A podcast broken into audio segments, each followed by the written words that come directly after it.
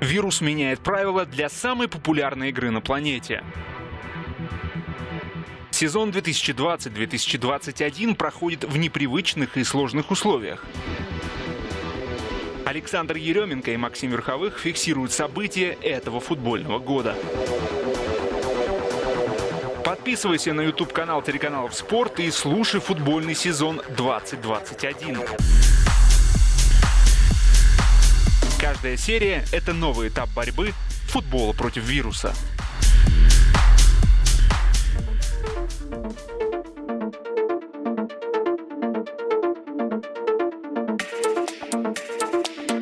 Так, Саш, ты там себе скажи пару слов. Э, О, мне надо чуть потише сделать, Ага. явно. Да. Здесь же делается... А, нет, стоп. Наверное, вот это. Вот это вот. А, так. А, всем привет, всем привет, всем привет. два, вот, три, вот так идеально будет. Раз, два. Все, мы пишемся, да, я так понимаю? Окей, спасибо. Ну, ровно год назад начался тот самый локдаун, да, коронавирус стартовал с Китая еще в конце 2019 года, не зря он называется COVID-19, но тогда мы не знали, что крадется к нам э, из Поднебесной, и чем это нам помешает э, жить нормальной футбольной жизнью. Э, В студии Максим Верховых и Александр Еременко продолжаем следить за футбольным сезоном. Саша, я тебя приветствую. Да, привет, Максим. Помнишь год назад свои ощущения по поводу того... В принципе, уже в это время начали отменять футбольные матчи. Год назад. Да, да, я помню, что я был шокирован. Я не мог поверить в то, что это вообще случилось. И думал о том, как же не повезло нашему поколению в этом смысле. Потому что мы свидетели э, ну, абсолютно уникальнейшего явления. Да, в этом плане это точно. И именно год назад, наверное, все и началось. Запустились процессы, многие футболисты, футбольные функционеры, тренеры остались наедине в локдауне, и болельщики один на один со своими мыслями и начали думать о том, что что-то нужно менять, наверное, да. Еще ни- никто не понимал, что именно, как менять и как вообще все будет, но явно какие-то мысли начали роиться в голове. Сейчас, спустя год, э, началась вакцинация в некоторых странах, и в нашей стране началась вакцинация, но э, вот были какие-то радужные перспективы. А сегодня вот объявили, что в Киеве там, с 20 числа полный локдаун опять. То Мгм. есть в Болгарии полный локдаун. То есть во многих странах объявляются снова э, закрытые двери. А, в общем, такая вот ситуация, и вакцины там, э, какие-то проблемы, там, побочные эффекты есть. То есть, в общем, пока света в конце туннеля мы особо сильно не видим, хотя очень надеялись. Хорошо, Саша, но в этих условиях продолжается Лига Чемпионов, и она уже скакнула в следующий этап. И, кстати, из-за британского штамма э, матчи британских команд вообще пр- проходили, да? Челси, я не знаю как, но удалось сыграть на Стэнфорд-Бридж. Вот я удивлен, честно говоря. Да, вот, Хотя Сити за день до этого играл а, не дома. да, в Будапешту повезло, хотя, с другой стороны, повезло, не повезло. Если, трибу- да, людей пускали на трибуну, то можно сказать, что повезло. А так, ну, приехали, приехали. Автобусы, да, посмотрели. Да, Какие автобусы, автобусы, команд? Точно, в окна позаглядывали, да. В общем, э, так, Лига чемпионов у нас на этой неделе э, прошла. Получается, определились все участники следующего этапа. Ну и, Саш, были ли для тебя сюрпризы? И какие они? Ну вот я так понимаю, что ты будешь выкладывать этот выпуск уже после жеребьевки Лиги Чемпионов, да? Да, да. Э, Ну, конечно, хотелось бы, вот, чтобы у нас уже на столе были результаты жеребьевки Лиги Чемпионов для того, чтобы э, говорить о том, что произошло с перспективой на будущее. Э, мне сейчас очень интересно, когда будут играться следующие матчи. Я так понимаю, что сейчас перерыв на матчи сборных, э, и там буквально через 2-3 недели уже Лига Чемпионов возвращается. То есть вряд ли что-то глобально поменяется. Это не то, что было вот после гру- группового турнира, да, огромнейшая пауза, и за эту паузу многое поменялось, в том числе и в том же там, Челси, например, да, если бы это был Челси Лэмпорда, э, вряд ли бы мы увидели настолько успешную э, игру лондонского клуба. У Ливерпуля многое поменялось за это время, но сейчас всего лишь три недели, и в принципе мы сегодня даже с тобой можем попытаться определить фаворитов в Лиге Чемпионов. Мне интересно услышать твоих главных претендентов, а, вне зависимости от того, какая будет жеребьевка.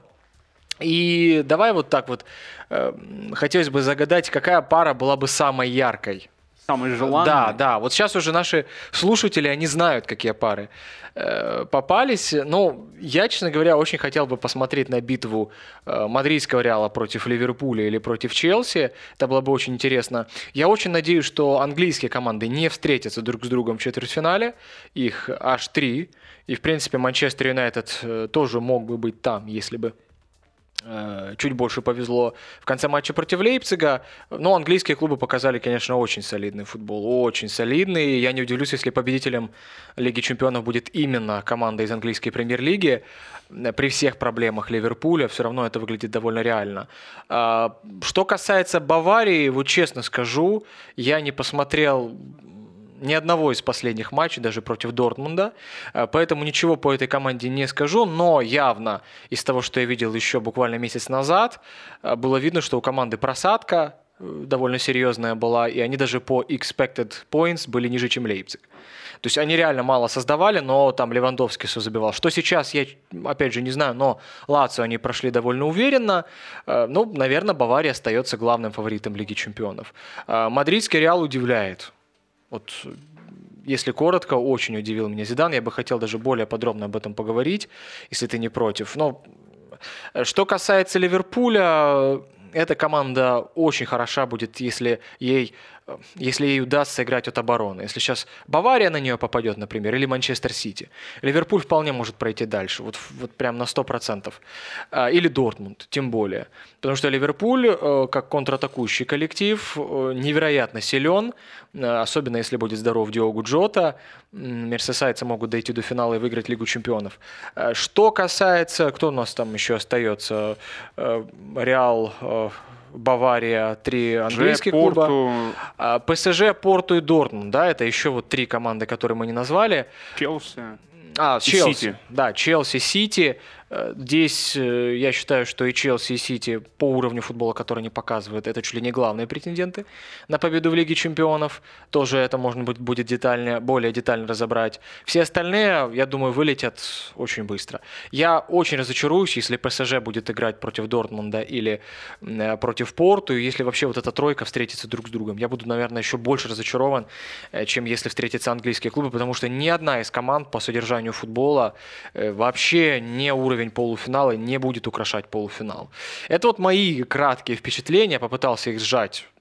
Какие у тебя общие впечатления? Может быть, не знаю, какое главное такое событие, может, было для тебя самое шокирующее в 1-8 финала?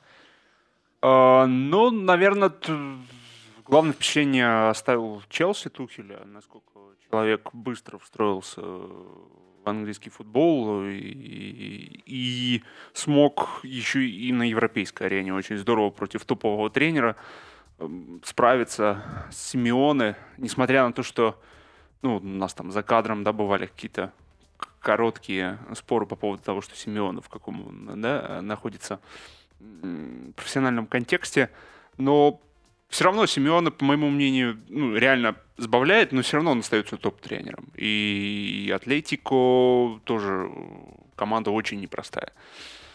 Если они словят волну, то они могут ну, разорвать кого угодно. Но в этом я думал, что в принципе у Симеона будет преимущество, потому что он уже ну, с десяток лет, наверное, да, тренирует э, атлети... атлетику, и тут человек пару месяцев э, пришел и тренирует Челси. И и Англия это не Испания, где, извините меня, э, ну, в этом сезоне сиеста сплошная. То есть ну, можно позволить себе отдохнуть, поспать там где-то в каком-то матче. А в Англии такого себе не позволишь. Поэтому то, что сделал Тухель, э, это нельзя э, преуменьшать ни в коем случае. То, какую он атлетику прошел, тем более команда идет на первом месте. Э, что еще? Ну, Сити порадовал, но опять-таки с Гладбахом так и не получилось. Э, да, Роза заявил, точнее, клубы заявили о том, что Роза уходит в Дортмунд, и все. И все. И Гладбаха не, от, Глад, от Гладбаха Семь поражений в восьми матчах. Да, это ужасно, это отвратительно.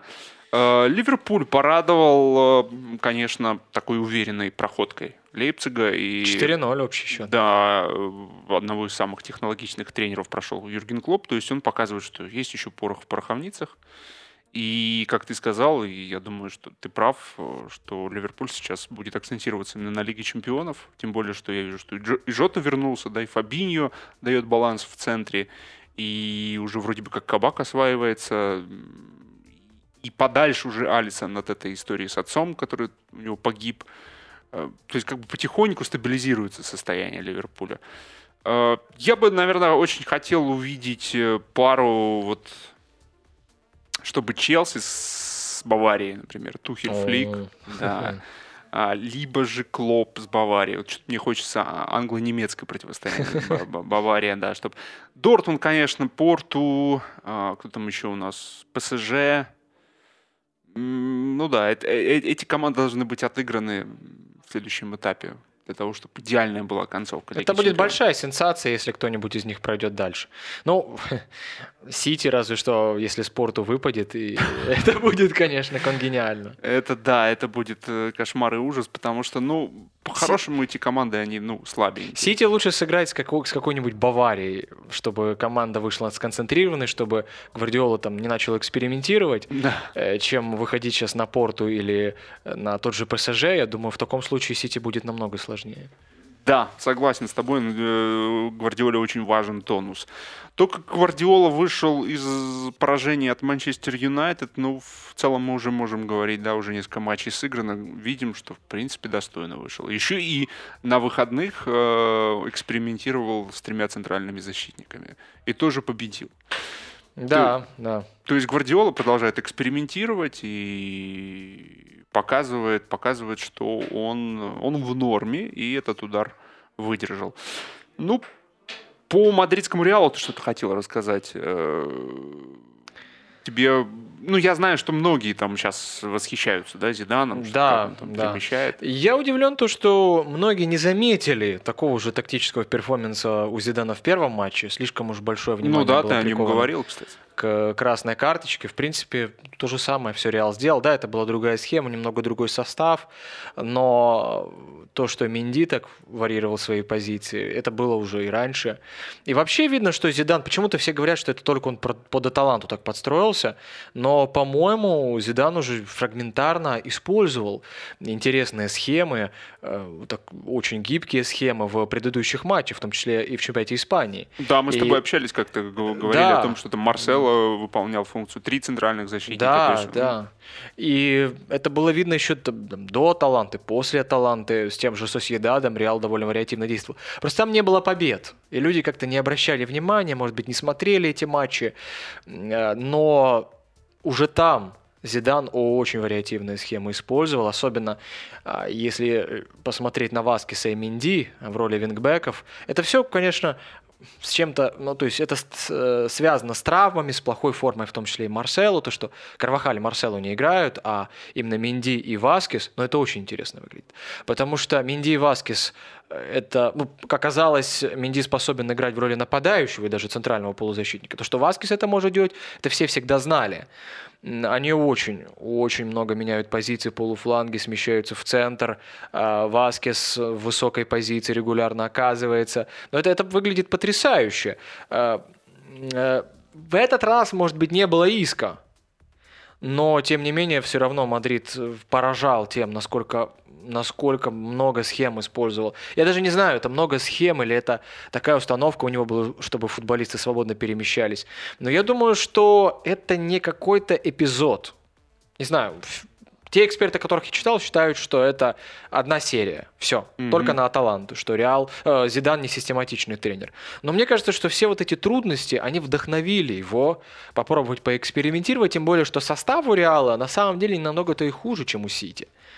Да, там есть много проблем, конечно же, но уровень таланта заоблачный. Мы видим, что Минди спокойно выполняет то, что делает Джоу Канцелу. Хотя, может быть, многие недооценивали этого защитника. А, Васкес тоже при всей своей прямоте способен играть довольно разнообразно. Плюс мы видим то, что Кросс и, Ковач, э, Кросс и Модрич очень хорошо прессингуют, контрпрессингуют, мощно могут это делать в высоких позициях. Это все выглядит очень здорово, тем более, что сейчас восстановились многие игроки основы, тот же Серхио Рамос вернулся, теперь состав-то практически основной. Они без Казимиру играли. Из-за этого, кстати, Малиновский Малиновский показал просто потрясающий футбол. Он э, воспользовался тем, что в центре, ну, Вальверде, Кросс, Модрич не профильные. Никто из них не является профильным опорником. Вальверде это box-to-box полузащитник. И Малиновский оказывался в опорной и раздавал передачи экстра-класса. Он делал то, что делают Дебрюйны в Манчестер Сити.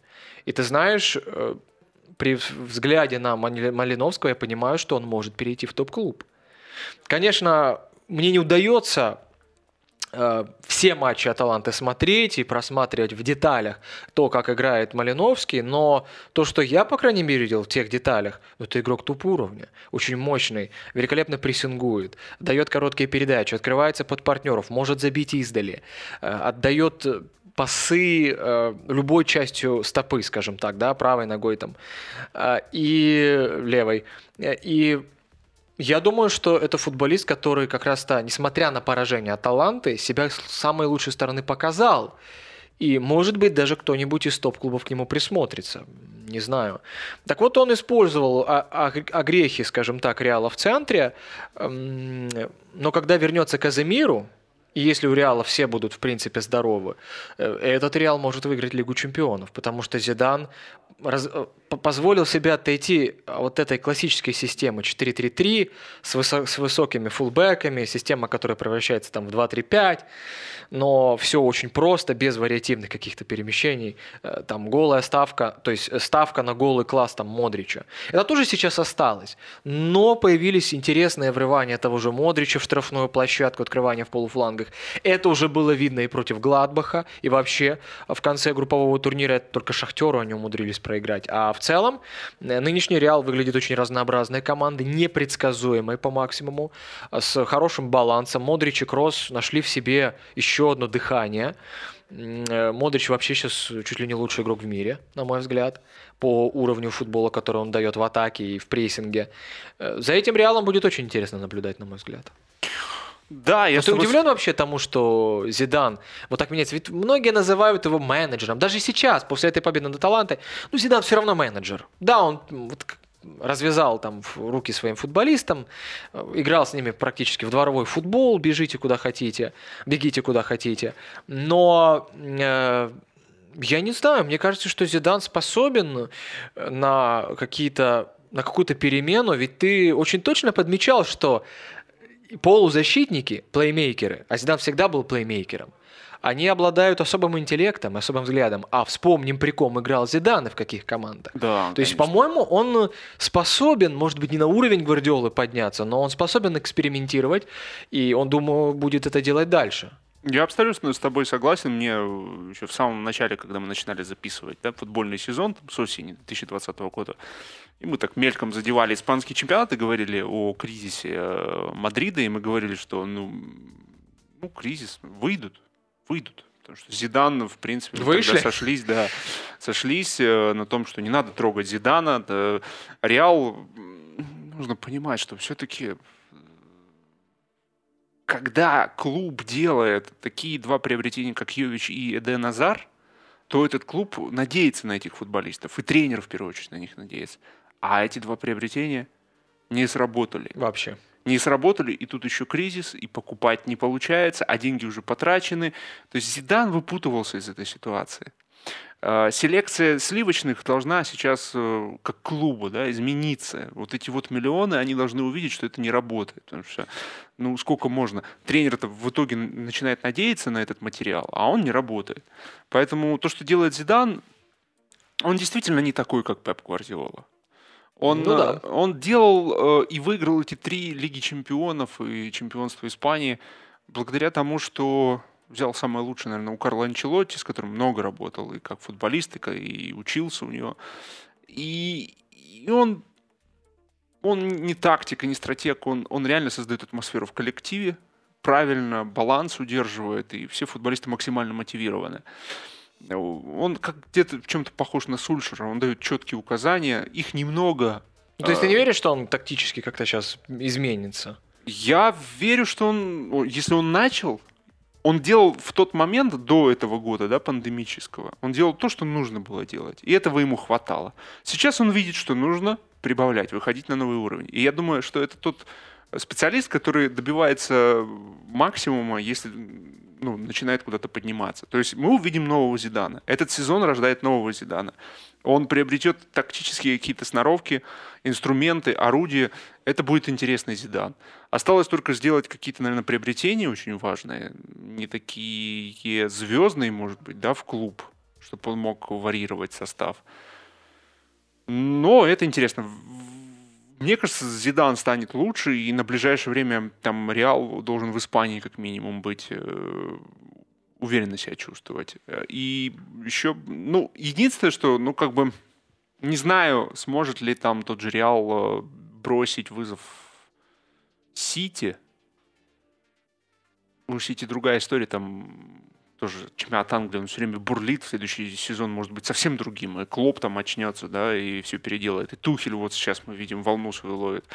И Сульшер вообще кот в мешке, который не, не поймешь, на, на что может рассчитывать. Просто, например, вот в мадридском дерби, вот Реал, я смотрел первый тайм, ну, то есть ничего не показал Реал. То есть я не увидел каких-то там сверх... Э, но с другой стороны, вообще складывалось впечатление, что они как бы особо и не, хотят. Все мадридские дерби так проходят последнее да, время. похоже, что именно так. То есть, ну, мне, мне интересен Зидан, если вот возвращаться к твоему вопросу. Интересен Зидан, и в этом сезоне он, думаю, что начинает свою новую школу и обучается, и за этим будет интересно посмотреть. Даже вот после Соседада они сыграли в ничью 1-1, и на самом деле Реал там играл очень хорошо, создал много моментов, просто не повезло реализовать свои шансы. И вот хорошенько, хорошенько покритиковали э, Зинадина, но он сказал о том, что да, во время второго тайма мы решили проэкспериментировать, мы поменяли систему прессинга. Вау.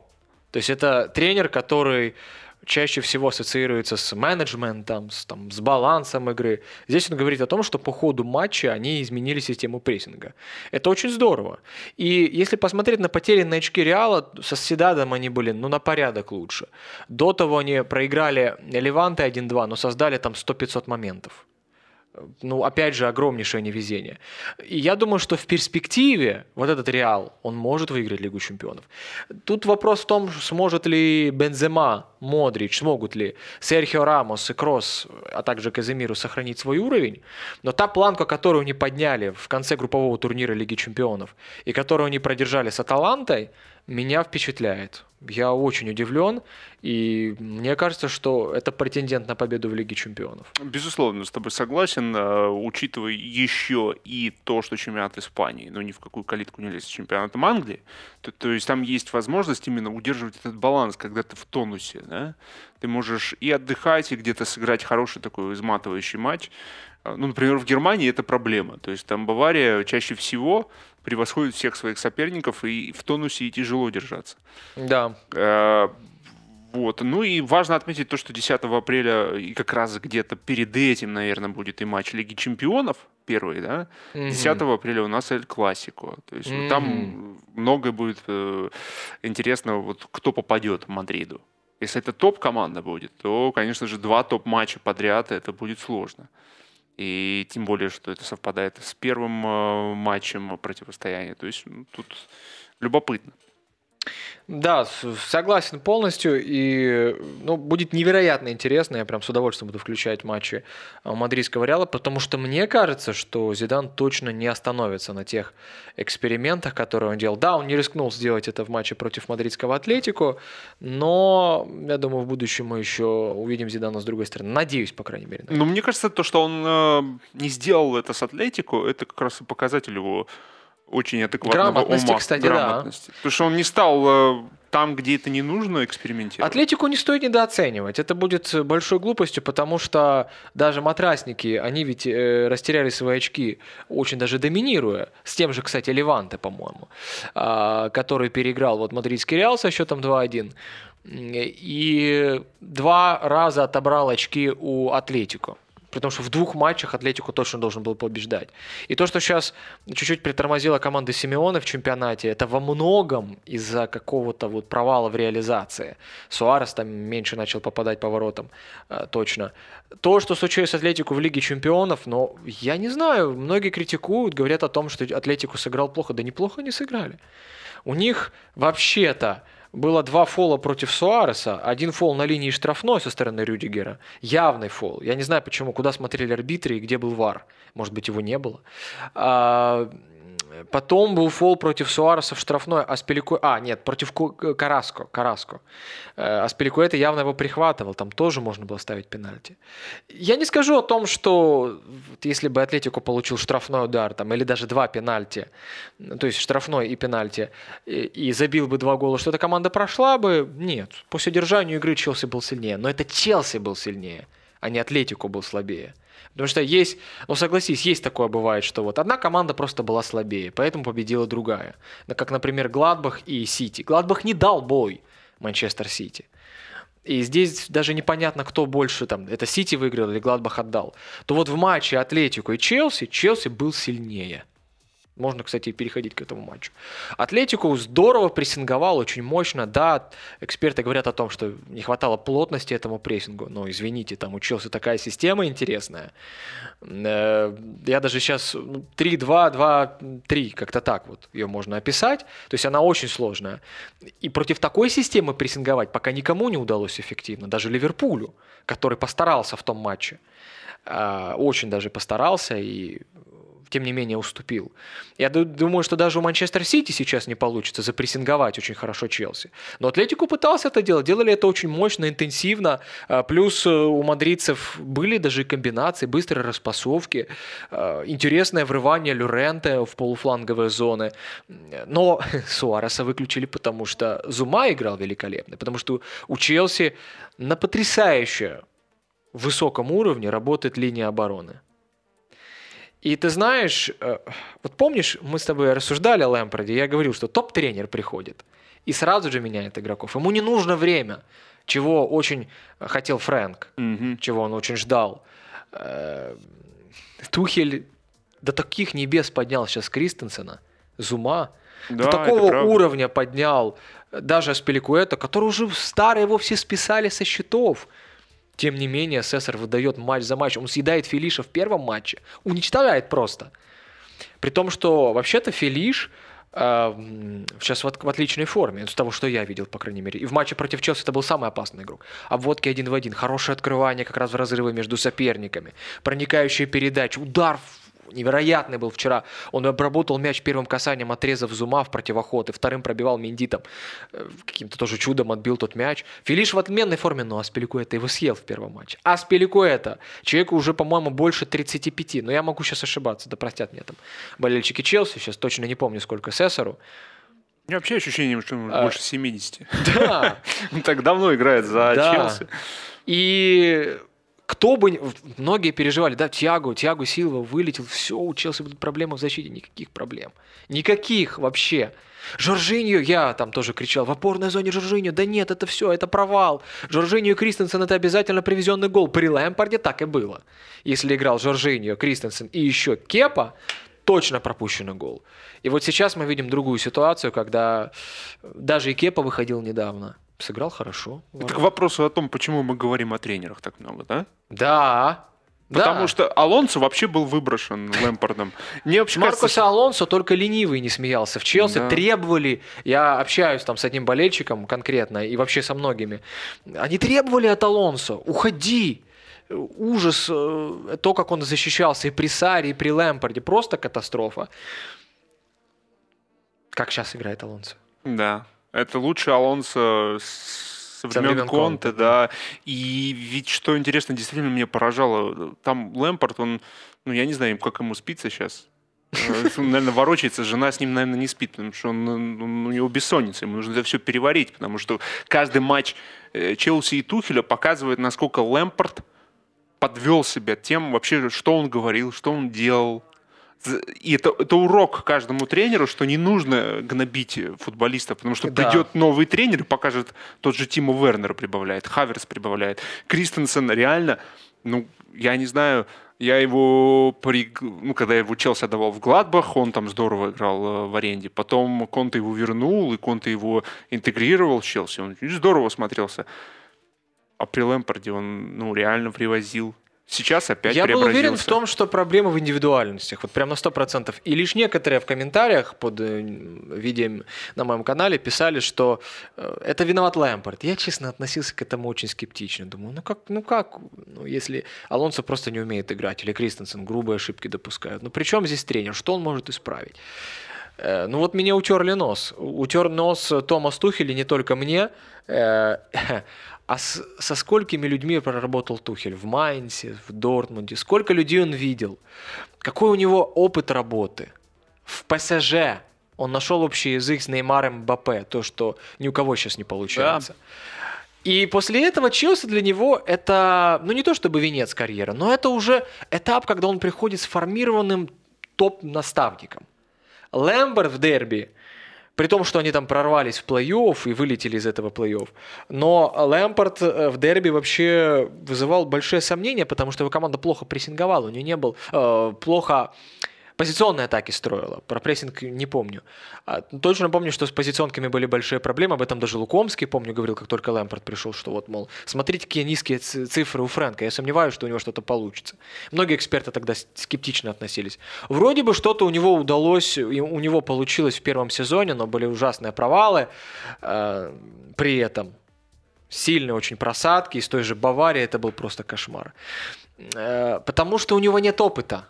И он пришел не топ-наставником, а средним специалистом, который с дерби прошел в плей-офф. Ну слушайте, ну не смешите мои тапочки. В дерби, с дерби они прошли в плей-офф, и он должен возглавить Челси. Да нет. А вот Тухель, он действительно уже добился э, больших высот. На самом деле, да, он там с Дортмундом не выиграл чемпионат, но вы вспомните ту Баварию с ее ресурсами, с Гвардиолой. Э, поэтому, ну, наверное, не стоит удивляться то, что у Тухеля это получилось.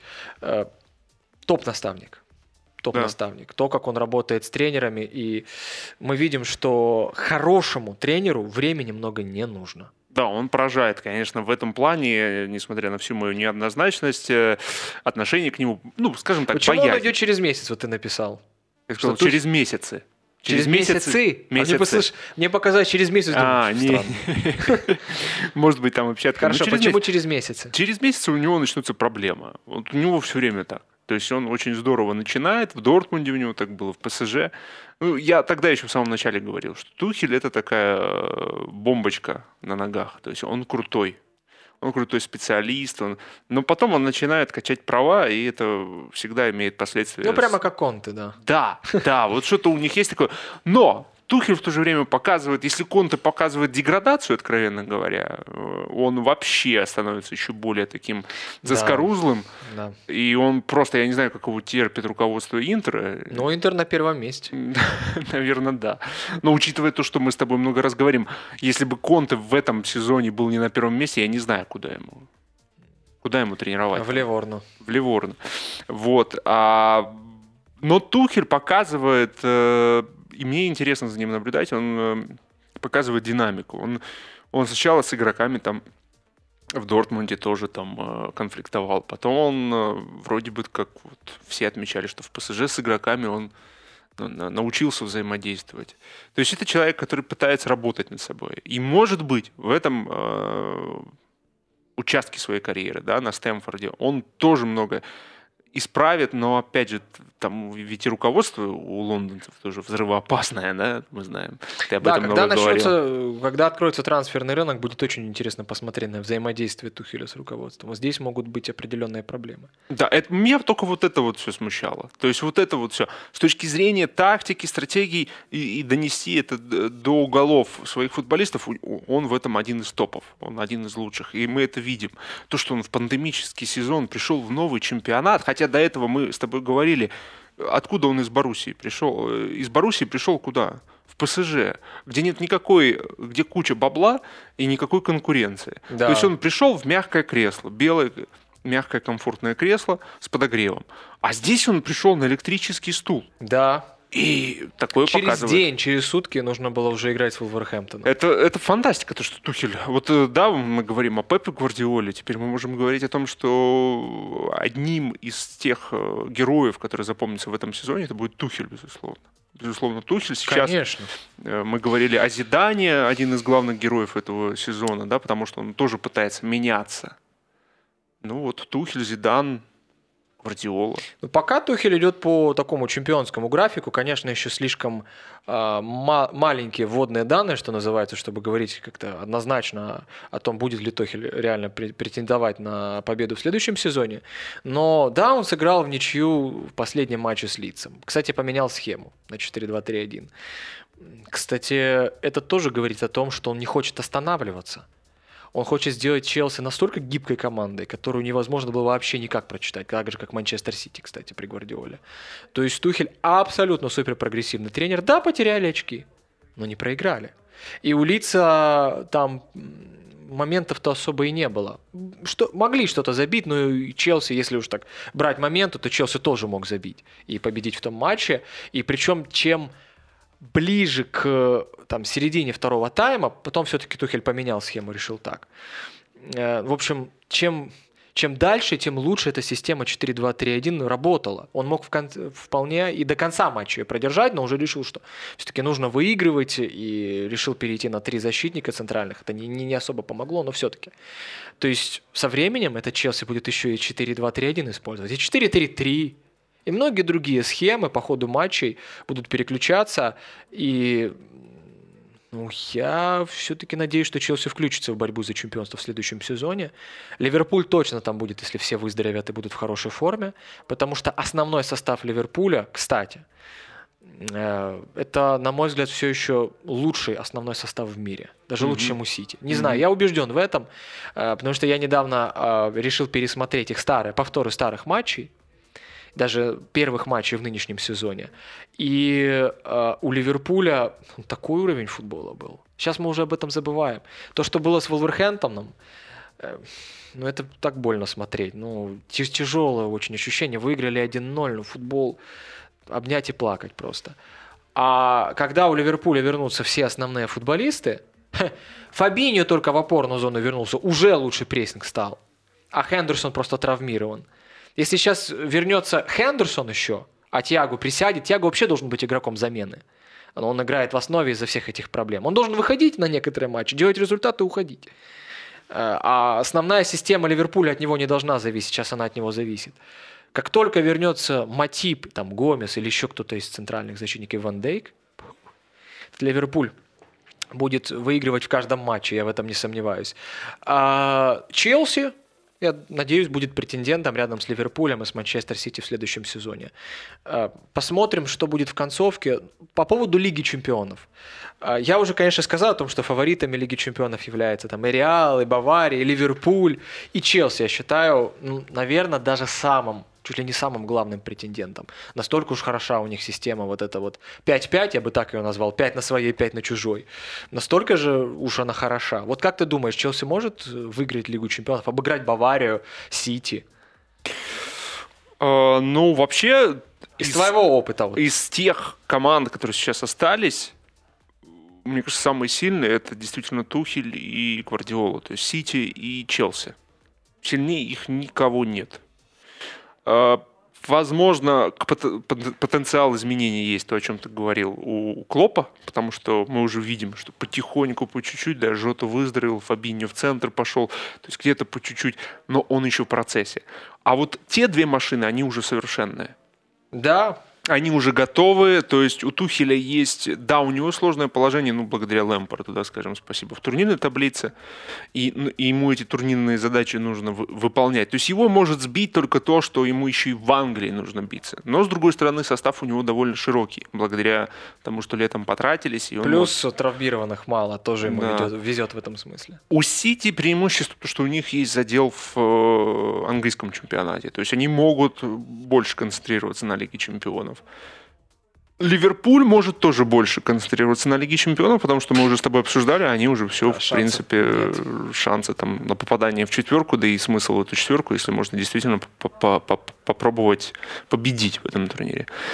Э, ну, в общем, так вот э, думаю, что вот Тухель и Гвардиол обладают самыми сейчас крепкими коллективами. Да, вот именно организация игры очень-очень-очень хорошая. Не знаю, может быть, что-то поменяется, конечно, э, но да, еще по поводу Челси хотелось бы сказать то, что очень-очень э, здорово сыграл Кай Хаверц.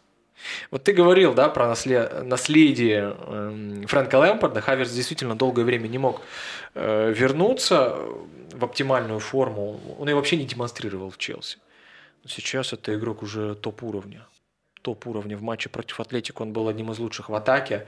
Зиеш там много терял мяч. Вернер все никак не может проходить один в один и на нормальной ударной позиции выходить. Там был один удар у Вернера. Тухель вот так просто склонил голову и двумя руками взялся за голову, потому что ну, он вынужден оставлять Тима. Потому что если он сейчас его посадит, как Лэмпорт, у Вернера вообще уверенность улетит.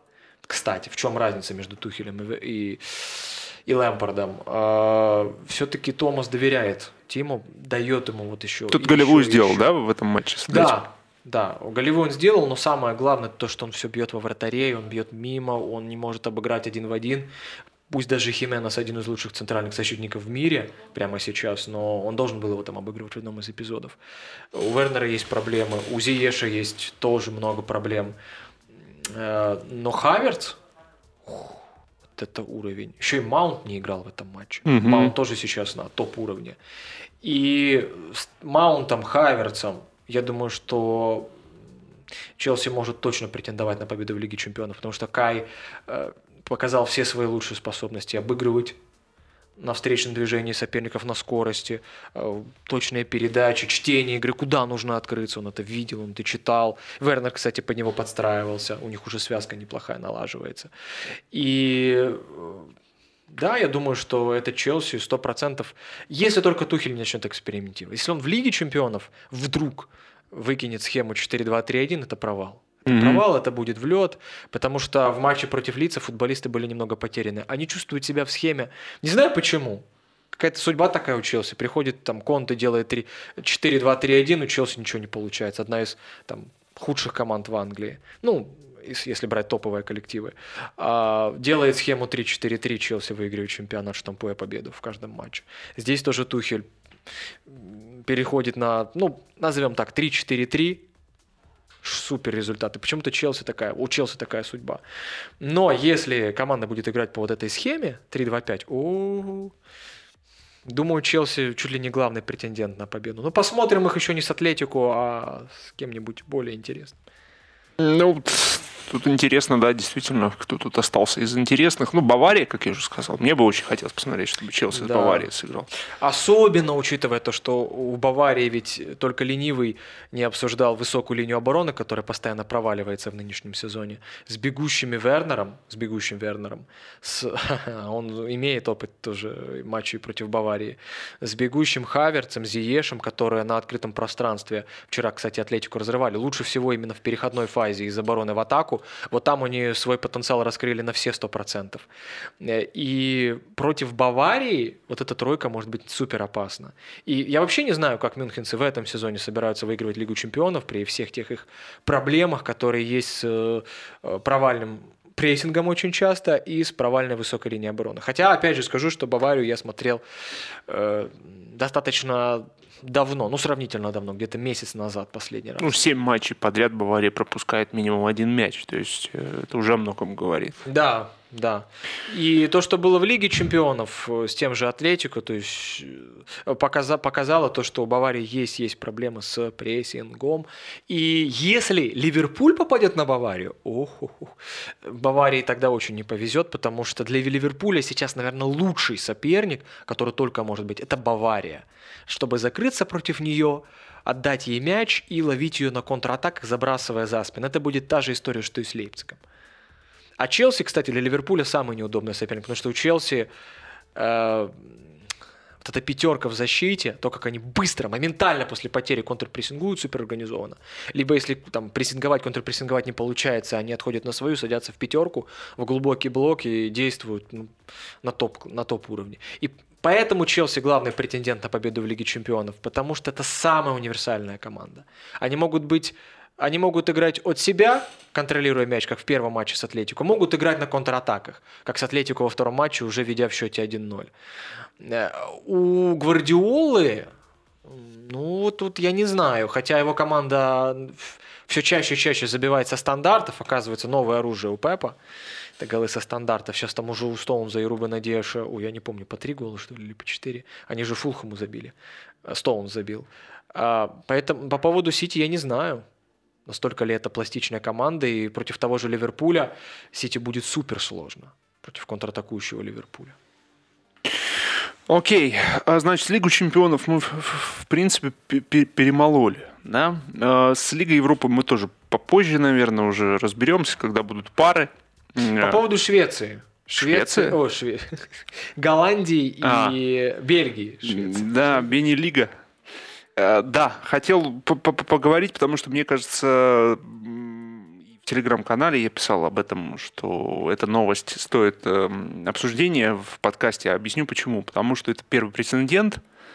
Э, о Бини-лиге э, говорилось с 2012 года. Эту тему затеял президент э, Лежского стандарта. Но с 2012 года шли разговоры, были попытки в 2015 году э, уже запустить эту Бини-лигу. Но чиновники были против, футбольные чиновники не дали добро. Сейчас уже чиновники дают добро. То есть Бельгийская ассоциация клубов э, проголосовала за то, что они согласны. И э, турнир, да, будущий, возможно, турнир будет выходить сейчас на следующий этап. То есть клубы готовы биться за эту объединенную лигу. И мое мнение, до этого мы вспомним, мы обсуждали именно в этом пандемическом сезоне Суперлигу, о которой говорили топ-клубы. Потом э, я хочу, чтобы мы соединили это, эти все факты в, в одну цепочку. Суперлига, Бенни-лига и... Э, реформация Лиги Чемпионов. Реформация Лиги Чемпионов, то есть это швейцарская система. Э, все это звенья одной цепи. И, скорее всего, Бенни-лиге будет разрешено э, существовать, я в этом не сомневаюсь. И все. И после этого начнется э, украинский клубы когда-то хотели с российскими играть. Ну, часть их определенная хотела играть, и э, делались определенные э, потуги. Сейчас это невозможно, и думаю, что невозможно будет никогда. Да, ну, играть. Теперь уже да. Э, украинские, с российскими. Но у нас есть другой вектор. Мы когда-то проводили Евро с поляками. И поляки, я думаю, будут очень рады такому проекту, как Украина польская лига. Венгрия, я думаю, были бы очень не против. Венгры бы ввязались, безусловно. И тоже думаю, что это вероятно. Я думаю, что нас ждет действительно ближайшие лет 15-20, что будет э, сегментирование региональное, и чемпионаты будут делиться вот по, по этим... Э, те же Рейнджерс и Селтик уже давно мечтают в АПЛ играть. А, и португальцы, я думаю, захотят с испанцами объединиться. То есть я уверен, что это начало нового, новой вехи в футболе, и что мы получим э, новые турниры. Как это будет? Ну, в принципе, вариантов много. То есть э, как будут распределяться места в Еврокубках. Там много, например, если команда английская или там давайте не английская, украинская и польская. Возьмем польско-украинский чемпионат, да, например.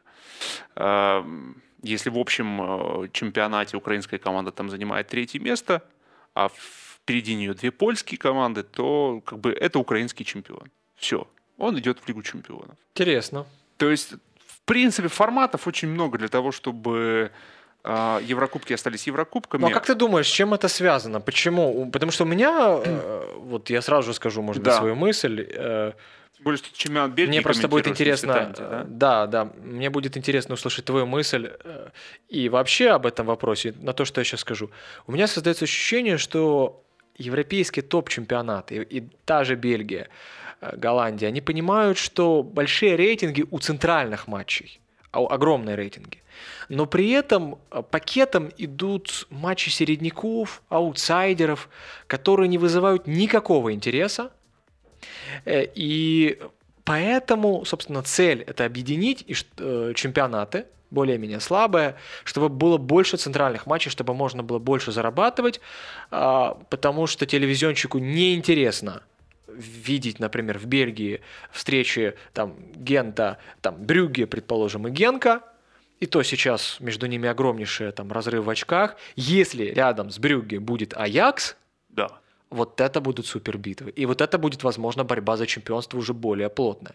Я думаю, что цель, и, почему возможно то, что о чем ты говоришь? Цель – это добиться максимального количества центральных матчей, так скажем. Матчей, которые будут привлекать больше внимания.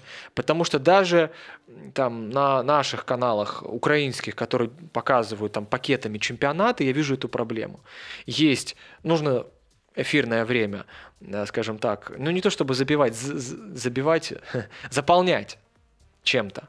А оказывается на деле, что это очень сильно опускает рейтинги телеканала. А вроде бы купили целым пакетом чемпионата, ты же не будешь крутить повторы. Ты показываешь, предположим, там матч, не знаю, там Рома Калери, который вообще не вызывает никакого интереса. Совсем другое дело, когда Рома играет с Интером. И вот эти соединения чемпионатов позволят еще больше создать, еще большее количество топовых матчей. К чему сейчас и Лига чемпионов? Они ведь понимают, что в групповом турнире слишком много проходных э, поединков, ну, чересчур. И вот этих чудесных сказочных побед аутсайдеров над э, фаворитами, а там Рубин над Барселоной, их настолько мало, что оно того не стоит. Игра, игра не стоит э, вот таких усилий. Причем чаще всего эти победы происходят, когда уже фаворит э, решил свою да, задачу. Да, но это был случай в 2010-м, когда Рубин в третьем-четвертом туре 4 очка забрал с Барсой. Больше особо вот таких случаев не было. Я не припоминаю, по крайней мере. Ну, Манчестер Юнайтед в нынешнем сезоне Истанбулу сгорел э, в гостях. Но это все, это, это... Ну, а где в итоге Истанбул? Он проиграл Манчестер уже там во втором матче, по-моему, 0-5 или 0-6. Э, а если Лига чемпионов и остальные турниры получат большее количество центральных матчей, тогда, соответственно, будет больше дохода. Такое у меня мнение. Мне интересно послушать в целом твое мнение и реакцию на то, что я сейчас сказал. Я абсолютно с тобой согласен, потому что действительно, ведь что получается? Э, топы, они хотят выходить на следующий уровень. То есть они уже они давно захватили власть, и э, эта власть им помогает зарабатывать деньги, а чем больше у тебя денег, тем больше ты можешь экспериментировать, рисковать, тем больше у тебя обороты, ты зарабатываешь, зарабатываешь и зарабатываешь. Ты где-то там отложил бюджет, э, не зашла идея, ну и черт с ним, вот у меня есть еще бюджет, я еще поэкспериментирую. Так работают топы, да, и они отрываются, они отрываются, отрываются от всех остальных клубов, и это и поэтому они хотят э, свою топ-лигу, суперлигу. И, наверное, даже на пути к, к разрушению этой суперлиги, если мы не хотим суперлигу, чтобы топов создали, то вот эта регионализация э, чемпионатов а, это как раз инструмент против этой э, да, э, да. суперлиги. Потому что благодаря этой регионализации э, средний класс клубов, который те же Брюги, Фейнор, давайте возьмем так, по меркам европейского футбола это средники, да, это у себя там мои топы, но по меркам э, Европы это средники. Они хотят тоже свой потенциал реализовывать. И для этого им нужно действительно э, какой-то продукт, который, чтобы люди смотрели, потому что играть там, с, Антверпеном и Мюскроном, ну, не каждому хочется. Или там Эксельсиором в Нидерландах, Вильям 2, уж не дай бог.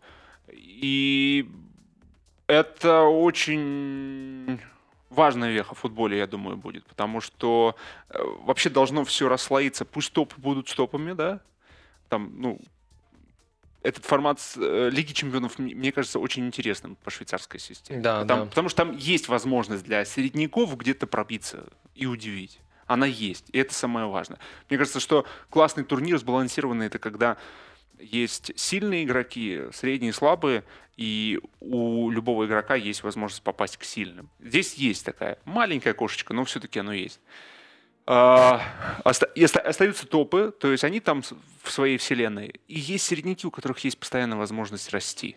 Это бюджеты, крутиться, потому что тут же Брюги невероятно современный клуб – да. который сейчас выращивает футболистов, продает их очень за, за хорошие деньги, которые научную базу имеют сумасшедшую. Они великолепно делают медиа-бизнес, то есть там сейчас очень грамотно все. Да. И очень хочется, чтобы они э, получили э, вот с этим подходом реально получили то, что они заслуживают. Да. Показали нам себя. Да, вот потому что то, что матчах. сейчас творится в Бельгии, да, понятное дело, что там ротация чемпиона есть, там меняются чемпионы. Но все равно настолько большая гегемония у того же Брюге вот в последние пару лет, просто сумасшедшая. Там был, да, супер рывок Генка, по-моему, который э, вполне мог выиграть и чемпионат. Но в итоге получается, что... Гента, по-моему, все-таки. Но в итоге получается, что очень много матчей просто проходных, неинтересных, и от этого страдают и телекомпании, потому что зрители не хотят и никогда не будут это смотреть. При том выборе, который есть сейчас, матчи там Брюги против не знаю, против Сент-Рюйдена будут интересны только местным болельщикам. Они никогда не будут интересны болельщикам нейтральным. Так же, как э, там Лигу Европы возьми большинство матчей, они будут интересны нейтра... О, своим, своим болельщикам, да. Даже порой кажется, что групповой турнир Лиги Европы это только для тех, кто болеет за свои клубы. А нейтральному зрителю это никогда не будет интересно. А, и в чем успех английской премьер-лиги сейчас? Это в том, что там есть 6-7 клубов, претендующих на высокие позиции, с хорошими бюджетами, с классными тренерами, с классными игровыми идеями. И вот эти 6-7 клубов, они в каждом туре обеспечивают там, любому каналу какой-то там список классных матчей. Даже с середняками-аутсайдерами. Но это аж 7 клубов. В Бельгии такого нет. Там есть там сейчас Брюге и сильный-сильный отрыв э, остальных по уровню футбола.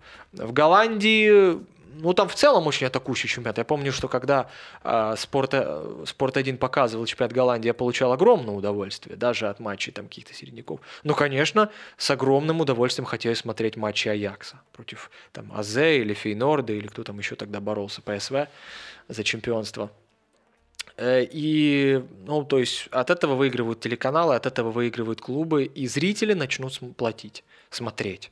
То есть рейтинги даже просто футбола как игры начнет, начнут подниматься, потому что при том обилии продукта, которые сейчас, люди выбирают себе только самое-самое топовое. Конечно, обилие сумасшедшее, и каждый хочет выбрать самое лучшее, и нужно что-то менять, потому что действительно сейчас огромный поток э, контента, трансляций, и э, людям хочется чего-то нового чего-то нового. И тем более, что бельгийцы, они ведь пробовали эту систему. Она сейчас у них существует, она, до сих пор у них существует, да? То есть плей-офф потом. Да, да. да. Ну, Хотя... мы в Украине тоже ее пробовали. В итоге а, что в итоге? Ну, больше стало матчей между Шахтером и Динамо, Брюги и Андерлехтом, а толку? Все потеряли вкус к этим матчам. Да, ну, тем более, что в таблице не особо-то и меняется что-то. Да. Я посмотрел, посмотрел по Бельгии, то есть там последние годы тот, кто выиграл регулярку, чаще всего были исключения, тот выигрывал в итоге в целом и чемпионат. То есть какой тогда смысл в таком плей Как, по твоему мнению, кто бы мог, вот какие регионы могли бы, для тебя были бы интересны, чтобы регионализировать? Вот ты очень здорово отметил то, что Украина, Польша — это может быть, в Польше и не очень сильные клубы, но все равно это вызывает определенный, ну как это, ну Украина, это вызывает дух патриотизма. Почему футбол сборных не умирает, а наоборот привлекает огромные рейтинги, когда э, там сборная Украины играет против даже сборной Албании? И почему когда выступают украинские клубы даже в квалификации Лиги Европы, такие клубы, как Заря, может быть, э, там чуть меньше статуса, сейчас Заря, конечно, уже повыше статусом, чем раньше, но э, привлекает внимание, даже когда помню, пару лет назад один из украинских клубов играл против какого-то шведского клуба, совершенно неизвестно. Но это было интересно, это хотелось посмотреть, потому что есть определенный вот это вот такой дух патриотизма, чтобы вот наши победили, и это уже привлекает нейтральную аудиторию.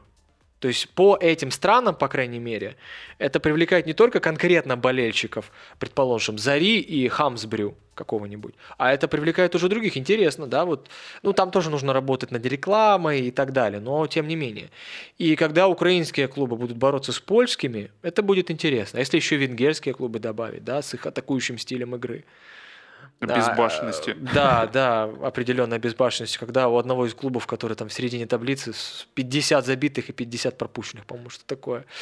А, и добавить еще какие-нибудь э, страны, которые там поблизости, там чешский чемпионат, кстати, в Чехии сейчас Пражская Славия, это очень интересный клуб, супер прогрессирующий, которому как раз не хватает хорошей конкуренции. Но, опять же, тут это мы говорим о том, что им не хватает конкуренции, а может быть, им и не хочется с насиженных мест сходить. Может быть, ты выигрываешь чемпионат каждый год, попадаешь в Лигу чемпионов, что еще нужно? Такая логика тоже имеет место быть, в том числе и в Украине, у Шахтера и Динамо. Сейчас э, тот же Шахтер и Динамо поставят себя под риск. А вдруг какой-нибудь из польских клубов или венгерских. Но вот вдруг там тот же Ференц Варош пробьется в Лигу чемпионов, а Динамо или Шахтер останется вне Лиги чемпионов. Это тоже риск. Ну, вот тут видишь, тут нужно реально продумывать эту систему. Да. Э, как, то есть, если, а, как а, я говорил... Да, ну да, да, ты же говорил, что может что быть, от что... чемпион, от страны, да, ты ага, по-любому ага. имеешь какого-то представителя. Э, то есть ты просто в этом чемпионате занял четвертое место, но ты все равно выходишь как чемпион своей страны, да? Да. Представляешь свою страну в Еврокубках. Потому что, ну, действительно, это очень важный элемент задел. То, что вот это вот, мне кажется, благодаря этому и был силен чемпионат СССР. Да. Потому что вот это вот было грузины там с армянами, там вот вроде бы как бы единый народ, но в то же время они знали, что они не единый народ. Поэтому, да, и страна и распалась.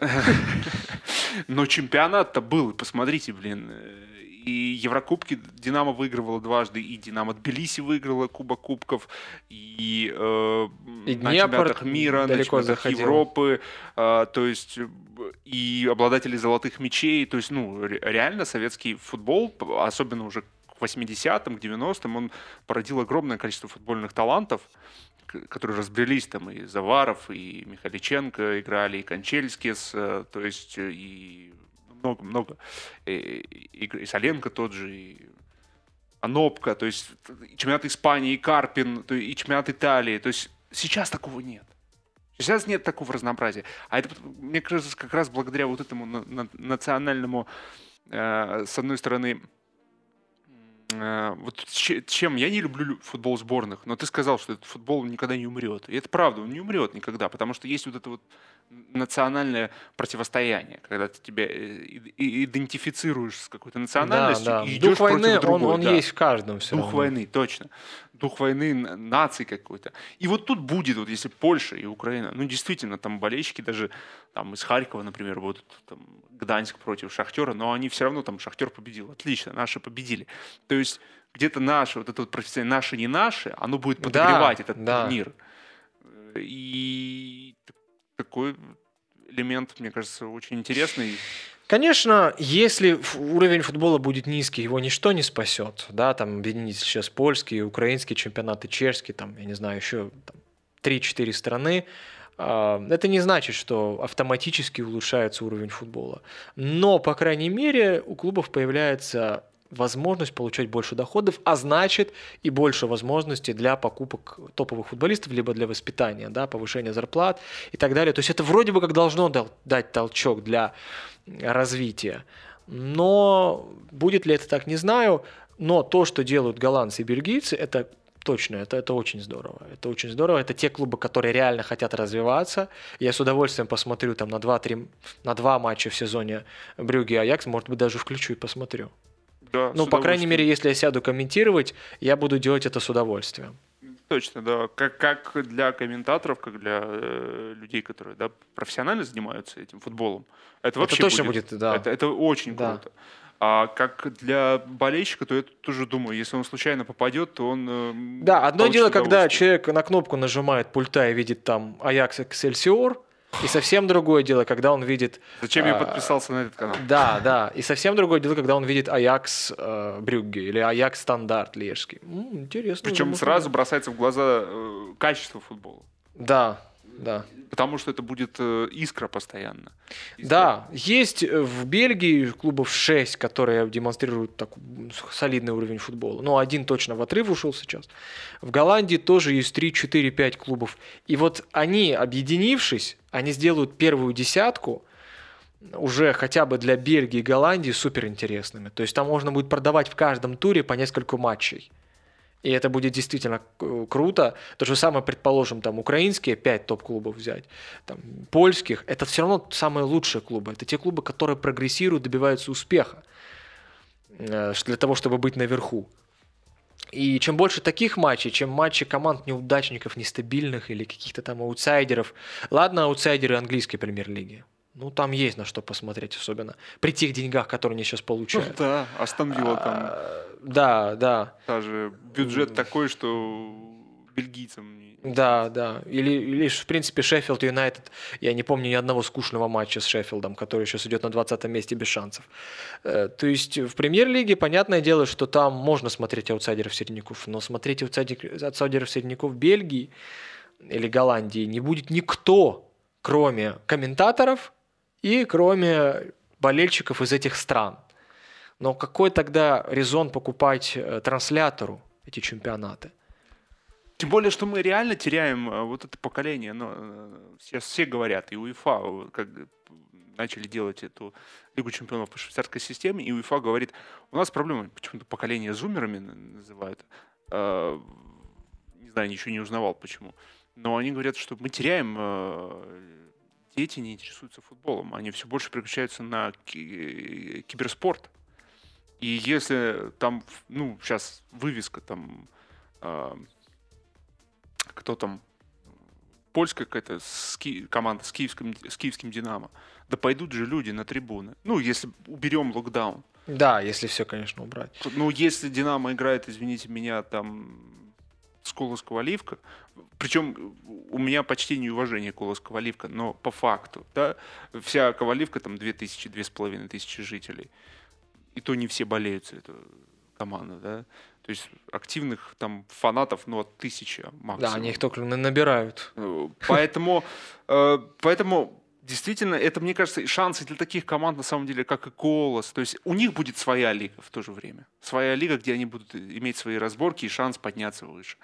То есть Битва за зрелищность в современном мире обостряется, потому что мы видим, что и компьютерные игры чего они достигают, какой зрелищности. Мы видим, какой зрелищности достигает э, сейчас кинематограф, и чтобы с ними конкурировать, понятное дело, что и футболу нужно повышать планку. Это правда, это точно. Э, футбол, когда ты включаешь футбольный матч, я вот с друзьями смотрел, а там просто перекатывают мяч, ну, что ты, что ты, ты я, я сразу в таких случаях оправдываюсь. Ну, ребят, это просто матч плохой. Там, например, это просто матч скучно. Попадите на какой-то хороший матч, и вот там вам понравится. Э, и в том числе, почему Сити, Ливерпуль стремятся сейчас к атакующему футболу, и многие другие команды все больше и больше. Тот же Зидан со своими экспериментами. А, этим только можно привлечь новых фанатов. Зрелищным атакующим футболом. Все, Мауринio уходит уже в прошлое. Это только почему-то президент Тоттенхэма, Дэниэль Леви, решил, что если Жозе выигрывал там каждый чемпионат в первом же сезоне, во втором сезоне он выигрывал все чемпионства – то вот с Тоттенхэм будет то же самое. Не будет то же самое. Он хоть бы в четверку попал. А, потому что устаревшие принципы Мауриню, принципы игры, и Тоттенхэм смотреть достаточно тяжело. А, и это мы видим на уровне футбола, то, что каждая команда стремится к повышению зрелищности игры, чтобы привлекать все больше болельщиков. И в целом глобально функционеры понимают, что чтобы конкурировать с такими гигантами, как кинематограф, который сейчас фантастическую картинку предлагает зрителю. С игровой индустрией нужно очень-очень сильно постараться, нужно сделать так, чтобы человек включил, смотрел, и он без отрыва это делал, даже не понимая, э, кто здесь в футболках Милана, а кто в футболках Манчестер Юнайтед. Кстати, у них была классная зрелищная игра в Лиге Европы. И сегодня мы записываем подкаст, я хочу обязательно посмотреть этот матч. МЮ Милан. Ну вот это, вот такое хочется. Ты знаешь, я Лигу Европы никогда не смотрел. Тут сел, думаю, ну, Юнайтед, Милан, интересно. Но у Милана настолько атакующий стиль, а Юнайтед, когда играет против атакующего соперника, сам начинает быть интересным, потому что у них появляется пространство. И вот я без отрыва посмотрел весь матч, получил огромнейшее удовольствие. И чем больше таких, как Пиоли, будет, э, тем больше зрелища будет. И я думаю, что к этому, в общем-то, и стремятся сейчас функционеры. Иначе на поединках Ювентус-Верона далеко не заедешь. Это правильно, я согласен. Ты очень точно подметил, что кинематограф развивается, да, а, киберспорт развивается. Это хорошо, что развиваются э, эти направления, но нужно понять, что в, в это, вот здесь зритель в пассивной роли. Не, ты посмотрел кино, и что, что дальше? Что дальше? Ты, да, ты да. хочешь пойти и снять кино? Ну, вряд ли. Немногие. Ты посмотрел там, э, поиграл в игру. Ну, все, ты поиграл и хочешь ну, завтра продолжить поиграть в игру. Но это все пассивно, физически. А когда ты смотришь футбол, ты хочешь где-то поиграть в футбол. А это все-таки движение, а это все-таки здоровье.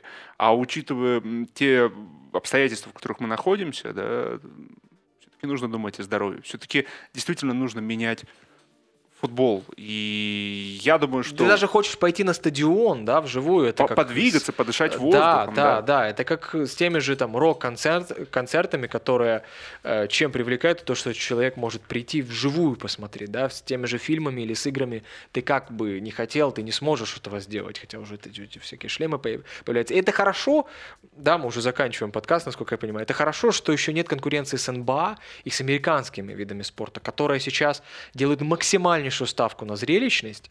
Там у них тоже просто мега конкуренция друг с другом за телевизионные рейтинги. Это повезло европейскому футболу, что у нас такая огромная разница по времени, иначе было бы тяжко. Да, спасибо вам за внимание. Согласен с тобой спасибо. полностью, Саша. Спасибо тебе за твое мнение, за твои наблюдения. Услышимся с вами через неделю в подкасте «Футбольный сезон». Документируем пандемический год. Пока.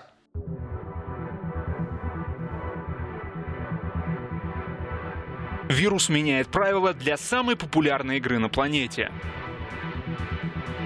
Сезон 2020-2021 проходит в непривычных и сложных условиях.